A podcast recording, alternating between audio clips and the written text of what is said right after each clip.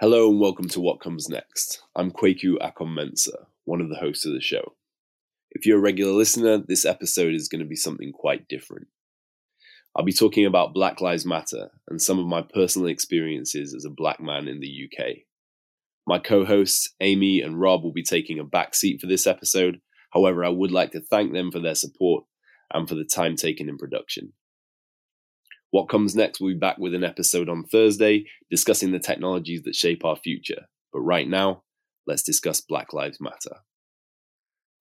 George Floyd paid the ultimate price in order for us to have this conversation again.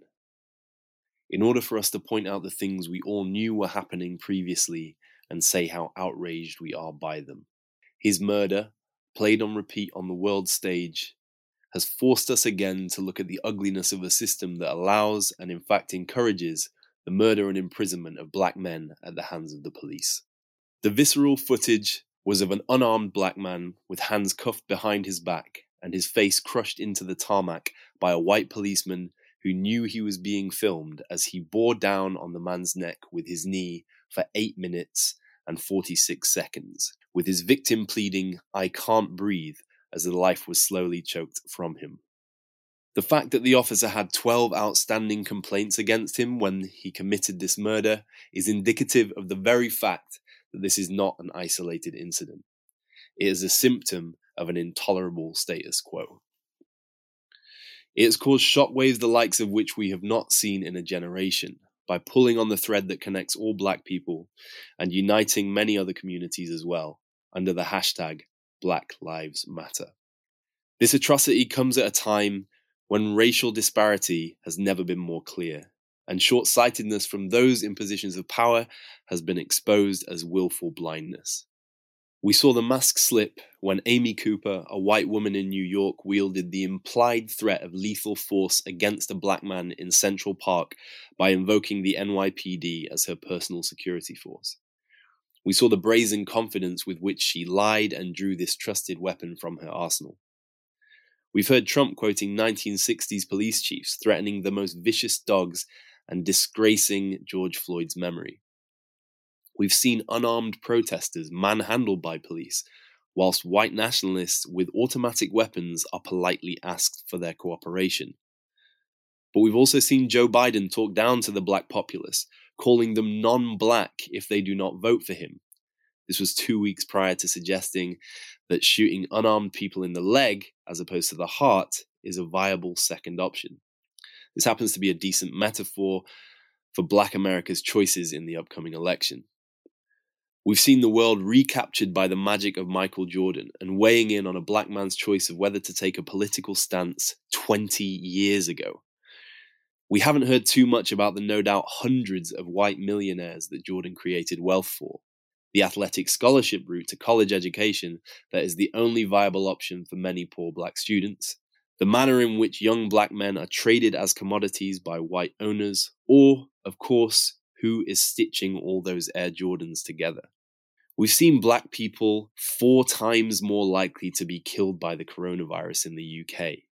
We've seen ethnic minority key workers placed at highest risk throughout the pandemic, with black doctors and nurses dying for a country that picks and chooses when to accept them, or ethnic minority couriers on minimum wage delivering our packages.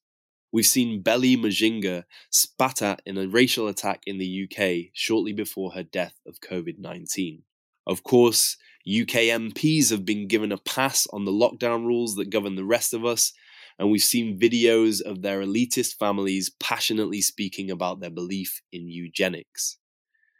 These MPs, of course, are headed up by our Prime Minister that has denigrated black people as pickaninnies with watermelon smiles. If the response in the UK seems unjustified and unrelated to anyone, then I'd encourage you to take an hour out of your day to search for Amnesty International's appeal for the Windrush generation to look at the deaths of black men in police custody in the UK, to read the litany of racial slurs from our politicians, to watch the documentary on Stephen Lawrence's murder and the subsequent police investigation scandal, or simply to ask your children what they learn about black people in school. These examples are symptoms of a disease that crosses borders and takes different forms in each country. but it's the same struggle.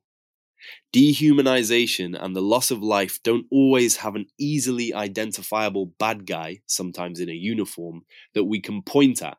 So if we want to understand systemic racism better, we need to be prepared to listen. I've been inspired by the writing that I've seen colleagues and contacts posting online of their experiences and have decided to share some of my own with you. I'd imagine that the sum total of this social media wave will give a lot of people a glimpse at a world that is being experienced in parallel to the one that they know. You may or may not be surprised by these. However, they should highlight why this is not a distant and historical issue, as BBC's Emily Maitlis claimed last week. It's in fact a local and a current issue, and one that occurs in situations that you might find yourself in. Oh, and it's not just easily identifiable monsters that are the perpetrators. If I'm completely honest as well, I see this as a form of qualification that I need to give when speaking about racism. That's partly because as a citizen of the UK, I benefit from the same systems that produce the racism I am fighting against. I'm also a university educated, mixed race man in London that has clawed out some success in my career. I cannot claim that my experience is as tough as that of others, but we stand together in solidarity. This situation is complex. I've been stopped by the police six times that I can remember. One time I was under the age of 12. Another because my brother and I fit a description of two black people that had stolen a phone. One of the times I was with a mixed group, dressed in suits, walking between venues at a wedding in the middle of the day. In this last instance, we were issued with a warning to leave the area immediately, or one of us could be fined or arrested. That was in West London. Interesting side story a number of black kids in Sheffield, where I grew up, including myself, used to do lineups for the police. You know, the ones where an eyewitness picks from a group of similar looking fake suspects and the real suspect. We'd all get a call from the police saying that a crime had been committed, and we'd go to the station and line up. Nothing wrong with this, but it definitely brings an awareness of law enforcement at a young age, and the fact that young black boys are being arrested often. The fact that I get asked for drugs on, I'd say, about 20 to 30% of nights out that I go on. This gets nastier when the person won't take no for an answer and has that come on, yes, you do fashion about them. The fact that as a group, with many London bars and clubs, it's a gamble as to whether a group of us black guys will get in. We get rough pat downs from bouncers, sometimes inside socks or the rim of our boxes when we do get let in. Of course, having my bag randomly searched about half the times I go through an airport.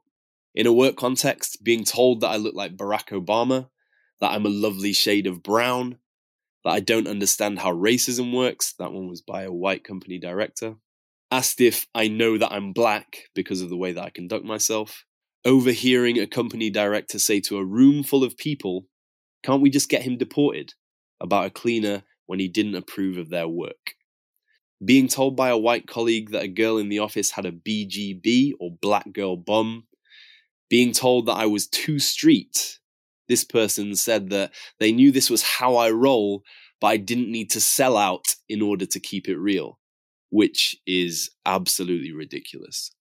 Being asked if I know somebody purely because they are Ghanaian and from Sheffield, and standardly being the only black guy in the room, and often being sidelined in networking events.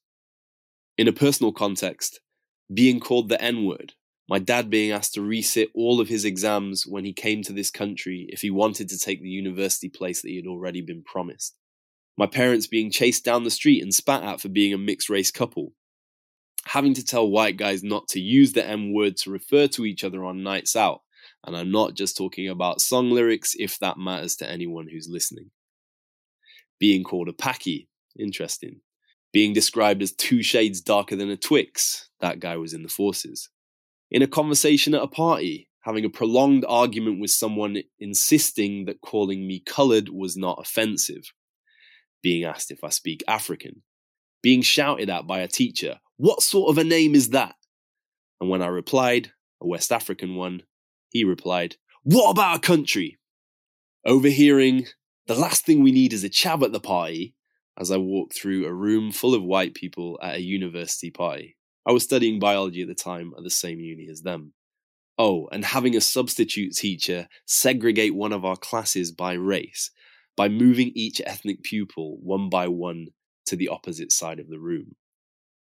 These are just a few, and don't forget these are all instances of racism that occurred in front of me or to my face. I think it's reasonable to assume that there is somewhat of an iceberg effect going on here, with far more instances going on behind closed doors or underneath the surface. It's these things, alongside the stereotypical portrayals in the media, the whitewashing of British and American history, and the ongoing racist policies enacted by the UK government that force me to internalize an adaptation of my behavior on a daily basis. Why? Because I don't get the benefit of the doubt. Because my color and my name may be enough to put me on a yellow card before I have even opened my mouth to speak. I don't know who I'm dealing with when I walk into the room. You might think that a hoodie that on a white guy with a mustache suggests creativity, on me looks intimidating or unprofessional. So guess what? I dress more smartly than I need to, just in case, so that I don't give you any reason to devalue me and the interaction that we have, at least not over and above your own worldview. I don't know whether the only black people that you interact with on a daily basis are serving you coffee or cleaning your office. If that's the case, there's a very strong chance that you do not associate me or people that look like me with viable business partners. You may not value my time and what I have to say as highly as you might do if I was white. And my competitor, that's also trying to sell to you, well, there's a good chance that they are white. So I might overcompensate. I might try and charm you. I might triple check an email because my name and a typo might be enough to torpedo a deal or enough that my contact wouldn't want to put their name against the deal when they discuss it with their boss. I might tiptoe around politics with you if you're in a position of power, because ultimately you might have decided that a prime minister that refers to my family and I as pickaninnies with watermelon smiles is a suitable choice to lead our country. And because addressing this fact in detail will force you to consider that you may have higher priorities politically than ensuring that black people are treated as equal citizens, and that a travesty like Windrush never happens again. If I make you face this fact, you may no longer want to work with me. Because in a London office, people might associate a northern accent with someone they do not consider to be their peer, I'll soften the accent unless I'm absolutely sure I can expect better of you. I'm not giving you any excuse. Outside of work, I might take my hood down if a white woman is walking towards me on the street at night, because unfortunately, there's a strong likelihood that she has been fed on a diet of movies, news stories, and music videos that suggest a black guy in a hood represents a threat. Sometimes it's just raining. These are real considerations that fade into the background and become part of the normality of work life for a black person in the UK and I'm sure in the US as well, and around the world, in fact. They are nonetheless real calibrations away from who we are or however we might normally behave. I feel ashamed to say that. Sometimes it's the high energy work persona or the slightly more well spoken telephone voice. I'm sure it's not that way for all of us, but I know it's this way for a lot of us. Ask around and you'll see that this isn't an anomaly. Getting this wrong also has real life consequences for careers and earning potential. And the kicker is, you may never know when you slipped up or who decided you didn't meet the mark. I mean, in reality, racism often operates as unconscious bias. The person might not even realize they're doing it, so I calibrate just in case.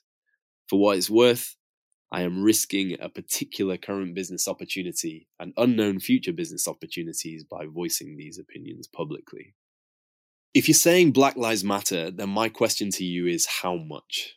Because it's not enough if what you really mean is Black Lives Matter in the Western world right now, whilst the world is watching. So we're cool, right? No, that's not the point. It's not only the overt and horrific acts that are simple to point a finger at, it's also the subtle and insidious ones as well. The dirty secret is that many of our institutions, many pillars of our economies are based on fundamentally racist principles at their core, from colonialism through to slavery, from the Commonwealth through to today's sweatshop labor, institutional racism, and the police brutality that has again galvanized public awareness. For that reason, there is no return to normal if Black lives truly matter. We are, all of us, guilty of engaging in cognitive dissonance and benefiting in part from systems that dehumanize non white individuals, albeit with ethnic minorities having a very different day to day relationship with this racism. If that weren't the case, our pre existing knowledge of deadly racism would have sparked significant and lasting action long ago, without the need for yet another black body to tip the scales and focus our attention. Indeed, in the status quo that we have come to see as normal, one where the threat of murder is standard, we shouldn't be able to sleep at night. One of the questions that is being asked online a lot at the moment is what can we do? And I am asking the same question of myself. My answer to that would be do what is uncomfortable. Find the part of your own psyche that disagrees with that statement, Black Lives Matter, and challenge yourself to change. So, what would that be? Would it be teaching your children the real history of the British Empire? Would it be supporting the tearing down of the statue of a slave trader and not condemning those who did it? Would it be adopting the role of the party pooper when a racist comment is made at a party? Would it be re examining your own patriotism? Would it mean taxing companies with unethical supply chains that begin in developing countries? Would it be hiring an employee? Would it be firing an employee? Would it be losing a deal? Does it mean examining what you consider to be acceptable from the leader of a country? What about your opinion of the royal family? What about the private prison system, which is making its way from the US to the UK? What is it that's uncomfortable to you and how will you behave differently in the light of this if Black lives truly matter? We are all constantly taking cues from a racist environment. Unless we have proactively sought out information to educate ourselves otherwise, or sculpted a career path that sits outside of major institutions, then it is more than likely that we all will behave as a product of that racist environment. As the systems with which we engage are often intrinsically racist, they continuously produce behavior, situations, and privileges that we only need open our eyes in order to identify and address. It fills me with hope to see that people are willing to educate themselves right now, because this will open our eyes even wider. Tweets are nice, but the important times won't be on social media. They won't carry a hashtag. The chances are that just like the daily racism that my brothers and sisters endure all over the world, your good actions may go unnoticed. They won't be on the news. They'll happen where institutional racism operates, with us, in the darkness. For real change, we don't need you on Twitter. We need you around the dinner table. We need you at a stag do. We need you through your buying choices. We need you in the privacy of a ballot box. We need you with your partner. We need you at a pitch event. We need you on your street. We need you behind your twitching curtain. We need you in a boardroom, in a client meeting, or in an unfilmed police stop.